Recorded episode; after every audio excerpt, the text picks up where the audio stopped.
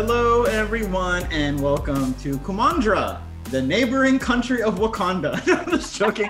Welcome to another episode of Deadline's New Hollywood Podcast. My name is Dino Ray Ramos. I'm Amanda Nduka, and if you haven't seen Raya and the Last Dragon, you probably won't get that reference. But once you see it, you'll understand it. So for this episode, who do we have, Dino? We have Kelly Marie Tran, who I don't know if they caught this in the recording, but I called her the notorious KMT.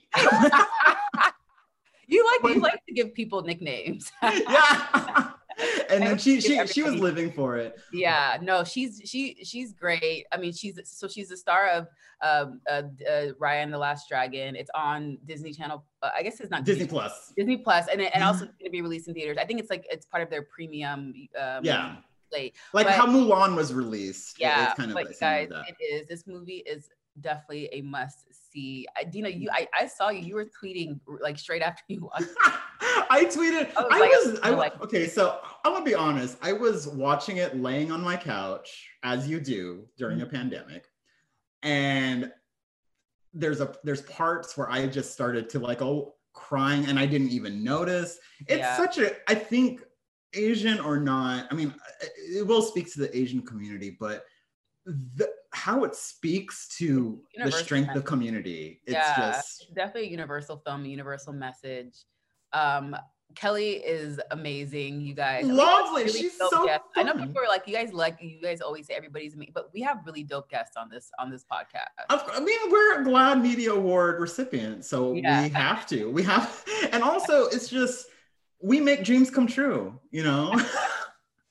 And Kelly is just, I think, so delightful and so fun to talk to. We talk about Raya, obviously, and she's been through it with social media, and I'm glad, we talked about that as well. Yeah. And she deserves all the things, to be honest with you. Right. And this movie, I think it's just a game changer in terms of another kind of representation movie, specifically for Southeast Asians, but the Asian community as well. And I loved it. I mean, come on. Yeah. I want to dress up as Raya. Oh my gosh. We're about to see a whole bunch of Raya costumes. Oh, yeah. A bunch of Raya cosplay. Namaari, I think, is going to be a popular one too. Yes. Because Sisu. Oh my God, Sisu. Awkwafina. Yeah, Awkwafina's character. Oh my gosh, you're gonna love that dragon. It's literally, it's like her personality. It was genius how they put this together. Yeah, but yeah, Kelly is great. We talk about a lot. So we're gonna stop talking and we're gonna let you listen to the episode with Kelly Marie Tran.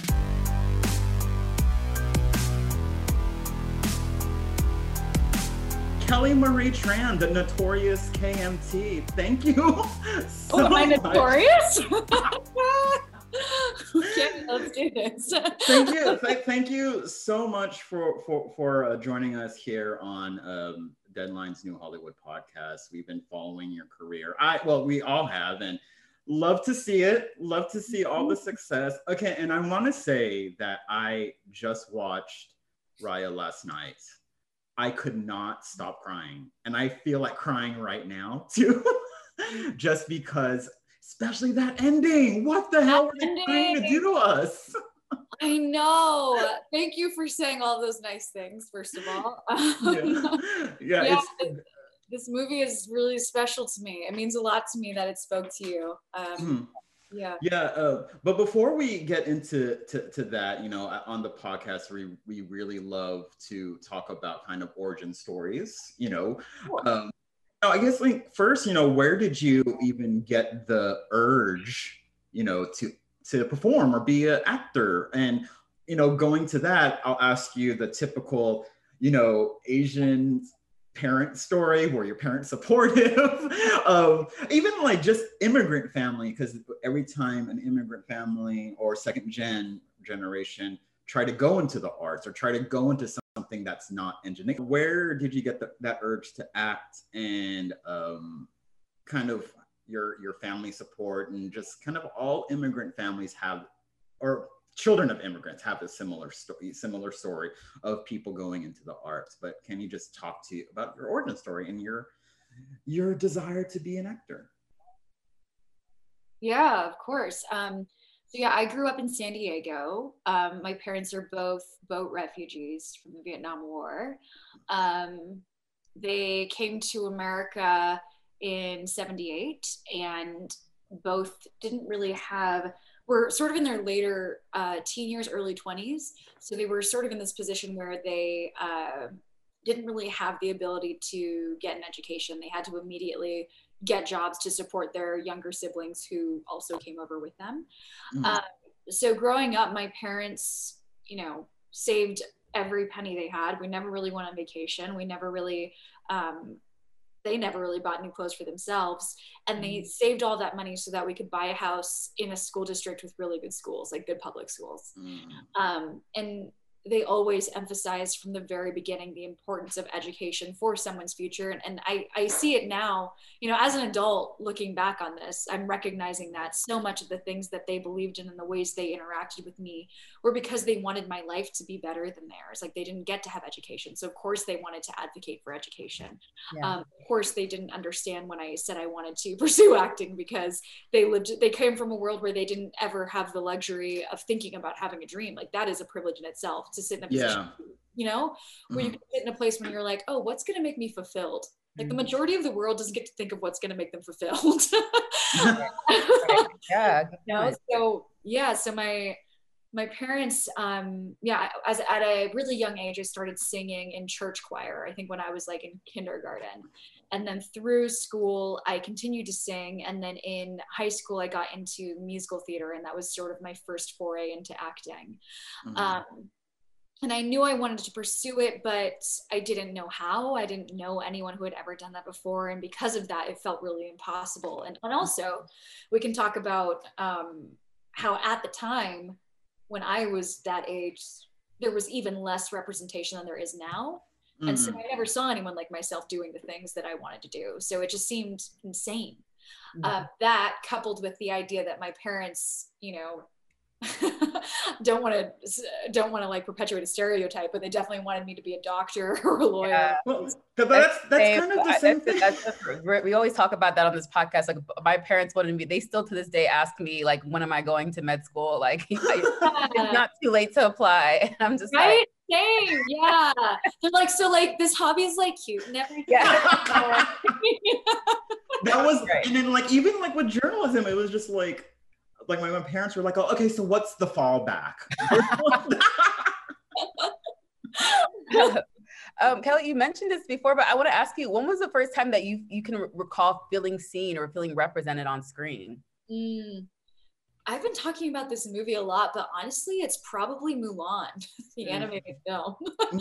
I think that was one of the first times, because it came out in 1998 and I was born in 89, so I was not even 10. And that was the first time I felt like, oh, there's like a princess that looks like me. And I don't think as kids, you know, we're living in a world now where we have all this shared vocabulary. We know what we mean when we're saying like representation in media. We know what we're saying when we're talking about what being triggered is. We know all these words. We didn't have those words when I was a kid. Right. Yeah. And so I think I had this desire to see myself represented, but I didn't even know how to put that into words. Like, I didn't even know what that feeling was. Mm-hmm. And then to then see that movie, that movie was one of my favorites, I think, for that reason. Yeah.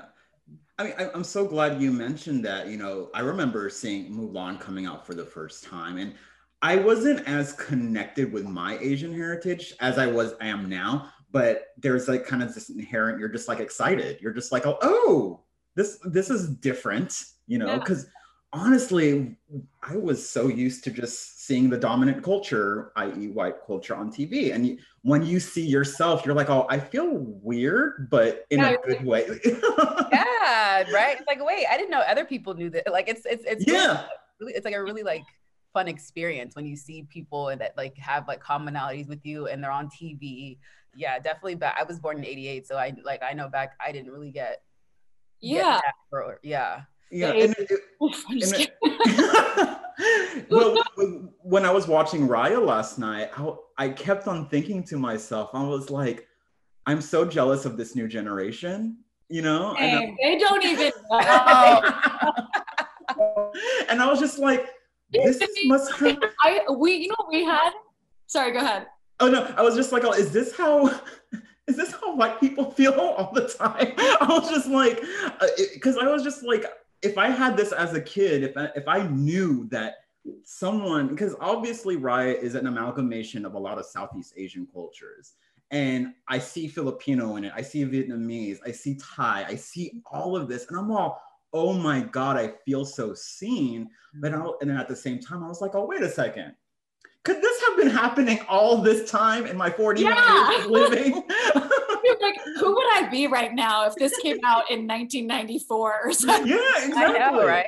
But yeah, like, so like navigating through your career, you know, how just has, even like going to Milan, you know, and you're kind of seeing yourself, how has your own identity informed your own choices and kind of even just the agency that you have on your career?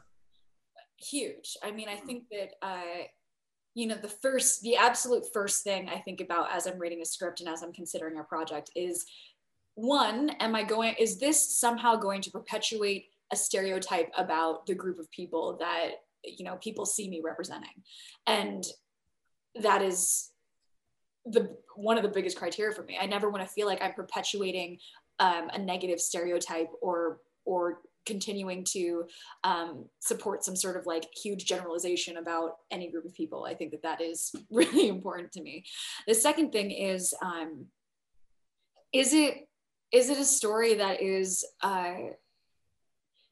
going to make me a better person? Am I going to get out of playing this character and feel changed or feel different in a way that I wouldn't have been if I didn't? Does that make sense? That makes perfect sense. Yeah, and I think that, you know, I never thought coming into this that I would ever be in a position where I could say no to anything. You know, I was very much not even, you know, I started, Jedi came out in 2017.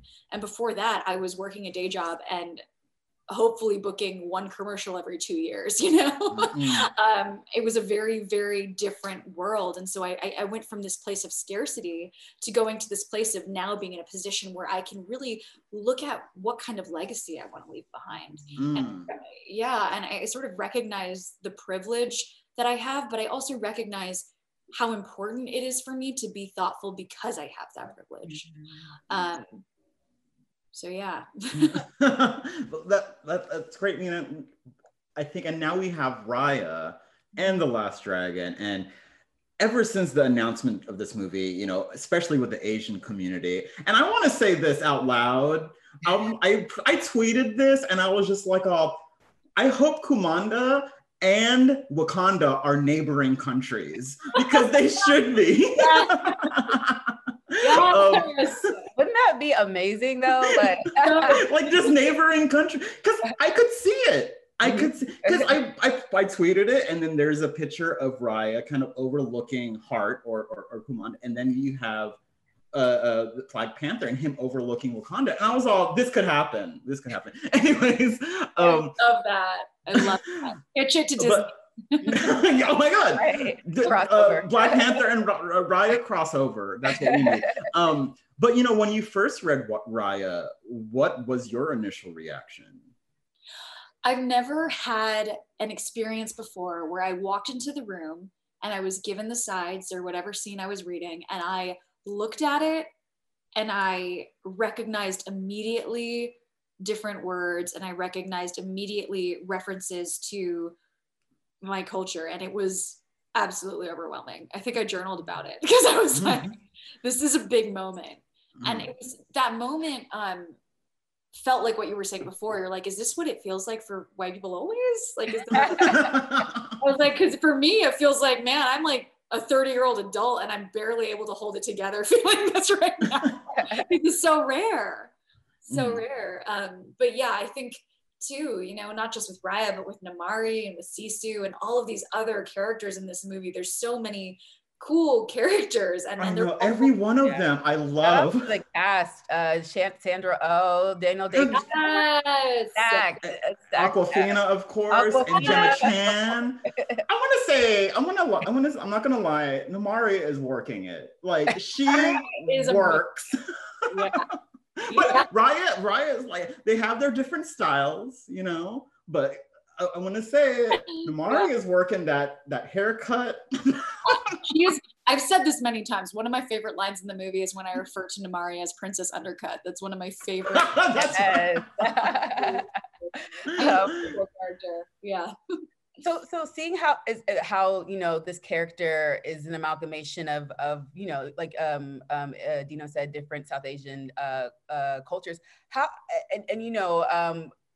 did you, or how much of yourself did you inject into this character, would you say? Like, how did you, and were there things about her that you just immediately connected with, like qualities about her that you immediately connected with when you first read her?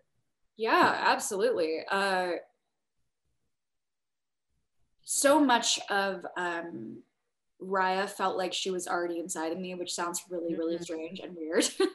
But there are a lot of moments in recording where I felt really connected to the circumstances in which she found herself in.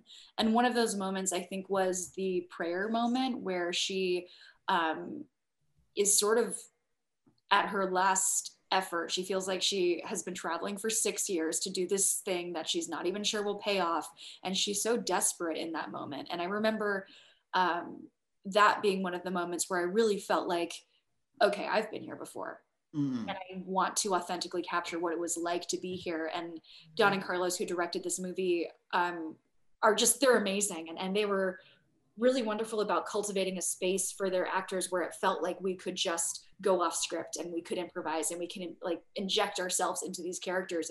And for me, that was a moment where we were able to improvise a lot of that scene in the room, and it made it into the movie, which I think is just so special and incredible. But yeah, lots of scenes, and I think lots of moments and lots of parts of this character I feel are inside of me, and I don't think that I can really, I don't know if I can tell them apart sometimes. Yeah. I mean, the film has so many, obviously you can't help but pick out the relevant themes that this film holds with our current, I guess, climate, if you want to say. First of all, what was your reaction when you first saw the film in its entirety? And what do you hope audiences will take away from it?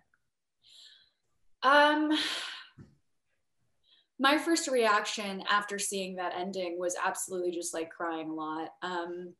Yep. I was on the couch. Yeah. I was just like, why are we doing this? These are animated characters. Yes. Why am I feeling so much right now? I don't want to ruin it for, I want to talk about it. Yeah. No spoilers, what happens with that group at the end? I was just like, oh my God, I was just like this. I think we can talk about it in a general sense. Amanda, when you were asking about what I want audiences to take away, I think the answer is that it's the same thing that I want to take away from this experience. And that is the idea that despite the world being so divided and being so broken and feeling like every day you're reading something in the news or hearing a story about just how broken it is, I think this movie does a really good job of reminding, at least for me, that deep down in my heart and in my soul, I want to believe there's a world better than the one that we're living in. And maybe if I'm brave enough to take a step towards fighting for that world, even knowing that I'm not sure if it can even exist, that is one of the bravest, most courageous things a person can do. It's something I want to take away from this movie, and I hope that people take that away too. Also, the film is just so striking, and also the fight scenes, I guess, between you and Gemma. Yes. Those were intense. Did you have to reenact anything? Yeah, I always wonder whenever voice actors, because when you see the animations being all super animated and big, I wonder how the voice actors are looking at that point. Yeah, did the animators? I wonder how Kelly delivered this. Yeah, because I honestly could see some of your facial expressions, even all the actors, and even Awkwafina as Sisu. That is Robin Williams' Genie level fun and hard. So good, yeah. What she did with that, and then what you did with Raya is I saw my sister and you, like, she looked like my sister. Like, you look like my sister. Not you, but you know what I mean? But yeah, so like, how, in terms of physicality of this, of an animated role, like, I'm always curious, like, did you have to work with animators, or like, did you do facial exercises? I don't know. Yeah, how do you prepare? Yeah. Yeah, so first of all, every session that we're recording is like recorded by a camera so that the animators can see what we're doing with our faces and our bodies. So that's the first thing. And the second thing is, I did not have to do any of those stunts. I would have loved to do them. I would have loved to learn how to do them. It is really awkward when you're doing a fight scene because it's a lot of grunting. And so was there just a session where you just were like, now grunt? Yes. Okay. Yeah, and you don't have the animation in front of you, so you're not seeing like what these characters are doing. So yeah, there were tons of times where I would just pretend to be fighting someone and just like let the sounds come out of my body, which was really fun and interesting. But yeah, in terms of what or how we got to capture a lot of people's facial expressions, that all of that credit goes to the animation team and the character teams and just the people building this movie together. I mean, at one point, because we're in COVID, there were over 450 people working from their own homes in different places to oh, wow. to make what you saw. So yeah, the ability to capture Awkwafina's essence and Daniel Day Kim's essence and all of these like such recognizable, iconic actors like in our community, I give all that credit to the animation team, truly. Yeah, it's just from watching the tapes of us. Yeah, like even like that one point where you see Raya getting really angry, I felt her rage. I was just like, oh, she about to go off. Like. Because yeah. like she was like heaving, and I was just like, oh, and then she was like kind of storming, you know, going after Namaari, and I was just like, oh my God, I feel it. I feel that she is like genuinely pissed. Yeah, and also let's talk about that for a moment. One of my favorite moments in the movie, because it's one of the only times I remember watching Disney animated movies like growing up. I don't think I've ever seen a character allowed to be that angry. I haven't either, unless right. it's a villain, but you know, yeah. Justifiably angry. Yeah. Mm-hmm. And it just made me feel so good that we're bringing this character in the world, this woman who gets to be sad and vulnerable and funny and witty and sarcastic and brave and courageous and angry. Yeah. Like, to be able to, you know, as a kid, see that entire trajectory and someone who's experiencing the wealth of human emotion, like that's a really, really powerful thing. Yeah, and then to see her recognize that she's being blinded by her own anger, and the only thing that takes her out of it is recognizing her community and seeing her friends. It's just so emotional. I'm like getting emotional. It is. It's very emotional. Yeah. So I'm like, you can't help but just draw the parallels. Like this is something. This is a film that we need to see. You know. Yeah. It's a film that we need. It's like, you know, the timing is so eerie in this way, because it comes at a time when the Asian and Asian American community are under attack, and they're being violently attacked, and we're scared for our parents, mostly for, you know, I'm scared for my parents in the Bay Area, wondering like if they go to Safeway, if they're gonna get attacked just for being the way they look. But how do you hope Raya and the representation of Asian culture create unity among the Asian community, which is super siloed? And also kind of serves this call to action to allies.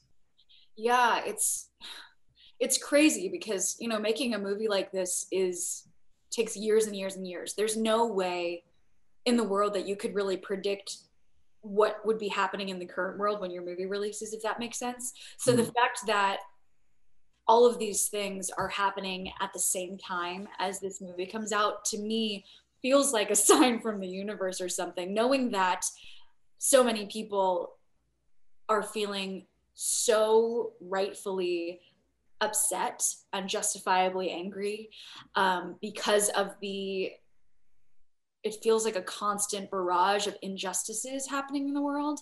And then to be able to have something like this that celebrates Ram at the same time and is a moment that can be a moment of celebration and a moment of joy. And I think all of us sitting here can recognize that sometimes in a world that is constantly attacking you and making you feel like you don't belong, feeling joy and being proud is an act of rebellion. And I'm really, really happy that this movie happens to coincide with a time where I think a lot of people are feeling afraid and feeling rightfully angry. And I hope that this can bring a little bit of joy into recognizing that our community has something to celebrate at the same time. Yeah, I mean, I think that was like, there was a, I don't know what the exact moment, but you know, I am gonna probably, spoiler alert, you know, just like at the end, what Raya does and kind of just is like kind of this whole narrative of being the better person, being above hate and being above, and I think I want to say that maybe even every marginalized community, whether it be Black, Asian, Latino, even disabled and queer community, we are all in a way divided, but especially within the Asian community. And just to see these kind of sects, like from Kumandra, kind of come together and what it represents, that's what got me. Like, I was just like, when I watched that ending, I was like, this is like really creepy, because this is what we need. This is what the Asian community needs. This is what the community as a whole needs, because I was just like, how did Disney know this was gonna happen? Or like, how did they know that this is what we're gonna need at this time? Yeah, yeah, no, I agree. Like, just again, that's the one thing that I want to take away from this experience, and the one thing that I hope people take away from it. To quote Michelle Obama, you know, when they go low, we go high. Like, it really is sort of that same mentality of like, oh man, if we can just step out of ourselves for 1 minute and think about the bigger picture and think about the kind of world that we want to live in, can we take our own like self-interest out of that and then work for the greater good? Even if it seems so impossible. Yeah, it really hits you hard. Yeah, no, that's what it was. It's definitely, like I said, it's a must-see movie. It's so timely, and it can apply to, like I said, like you said, Dino, anybody right now. Like, we are so divided, and we need to figure out what that is and how to sort of come back together. So this movie really did serve that, and I'm really glad. And also you, Kelly, I know throughout your career you also sort of embodied this go, you know, we go high quote. You know, I read your New York Times piece. Oh God, yes. Yeah, and it was just like I was like, this girl is so brave. Like, you could have just retreated and you know, turned, but you literally stood up to people that were being racist and were saying really like bad things to you. So I really commend you for that, and I'm glad that we get to, like, people like my little cousins and little get to have somebody like you to look up to. Yeah, it's like what you did, and like, because there's so much trash out there. Let's just be honest. And there's a lot of trash. And oftentimes, a lot of people in the margins are taught to say, just take it because it's not worth fighting. Right. But you were just like, you know what? No. You know, just like, it's like, it's kind of like shake the table. It's no more, you know, we can't just kind of keep our heads down and yeah. Thank you for saying that. That means a lot to me. And I think that what's crazy about this time is, you know, I think what we're really recognizing for the first time is that just because something happens a lot doesn't mean that we should normalize it. It doesn't mean that we should be okay with it. And it doesn't mean that we have to take it. That was a big lesson for me, because, you know, I had all these voices telling me like, don't leave the internet because you can have brand partnerships. And in my head, I'm like, I'm not here to sell flat tummy tea, but okay. And then there's, you know, people saying like, well, that just happens with everyone. That's just how it is. And I'm like, yeah, but I'm not okay with that. Like, that's not what it should be. And I recognize that there are good things about social media, like especially, you know, going back to just bringing attention to the horrific attacks on the Asian community. That was something that social media with. But there's something, for me personally, I think everyone needs to make their own personal decisions, but I'm really grateful for my own mental health that I was able to just show up for myself in that way. I mean, it's powerful. Yeah, I think also it kind of just shows kind of the strength of like how the Asian community or just everyone came behind you, you know, and like kind of just like got your back. And again, kind of showing this story of community and the need for community. Yes. Because I think that's where it starts, right? We can't just fight something that's totally trash and irrehensible, you know, without having the foundation of a strong community to have your back. Yeah. And I think that like, that is what, I mean, cheesy or not, you know, it's like, that's what Raya taught me. I was gonna say, that's what Raya is all about. Like, it's true. Yeah. I absolutely see her arc as someone who doesn't trust anyone and who's afraid to have community, and then going to a place where she has this community that ends up saving her. Like even just by when she's in that place where she's really angry and she's blinded by her anger, and just looking at her friends, and that taps her out of it immediately. Mm-mm. Like, oh, yeah, yeah. Bigger. And also the movie passes the Bechdel test. Let's just put that in there. Let's put that in there. You didn't know. We love to see it. They don't need no man. They don't need no partner. They're just themselves. I'm just saying that because I'm also single. So if anyone else. Oh my goodness. It kind of just validates my singledom. Kelly, so obviously Raya and the Last Dragon comes out March 5th. What's next for you? What can you tell us? And we're deadline, so we could break news right now. Listen, I do have a few things that I'm not allowed to talk about, but I will say just in general, in terms of what where my career is going and what I want it to look like. Mm-hmm. I really want to just keep doing things that scare me. And I think that thus far that has really served me well. And I think, like you guys said, you know, I am really grateful that I've had a community that has sort of helped me through this entire process. I was horrified of being seen again, kind of, you know, but I've been really well supported, and I'm really, really grateful to continue to work in this world. And I hope to keep telling powerful stories. And I hope to keep breaking barriers, and I hope to also open doors for other people. So yes, come on, Rose Tico spin-off on Disney Plus, let's do it. Let's do it, guys. And if you need an executive producer, I'm available. No, I'm just joking. You know, look at me, I'm just being trash and holding myself out. I'm sorry, guys. I love it.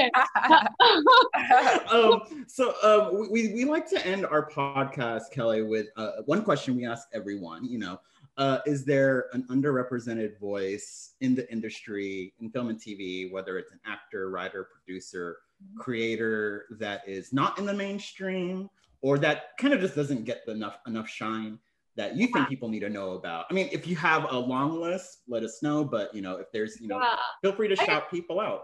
I have so many, but the one person that has been on the top of my mind lately is this director named Issa López. Do you know her? No. Oh my God, she's incredible. She did this movie called Tigers Are Not Afraid. And oh wait, yes. I know the movie, okay, yeah. She is, that movie just is one of my favorite movies and just stays with me. And the way that she's able to capture the tumultuousness of war, in addition to having it be a movie filled with magic, is just incredible. So I think that if she's not already doing like incredible, huge things, I think she will be in the next few years or so. So yeah. Yes. Well, Kelly Marie Tran, thank you so much for joining us today. We are thank you for making us cry. Yes, go see Raya out March 5th. Yes, thank you so much, Kelly.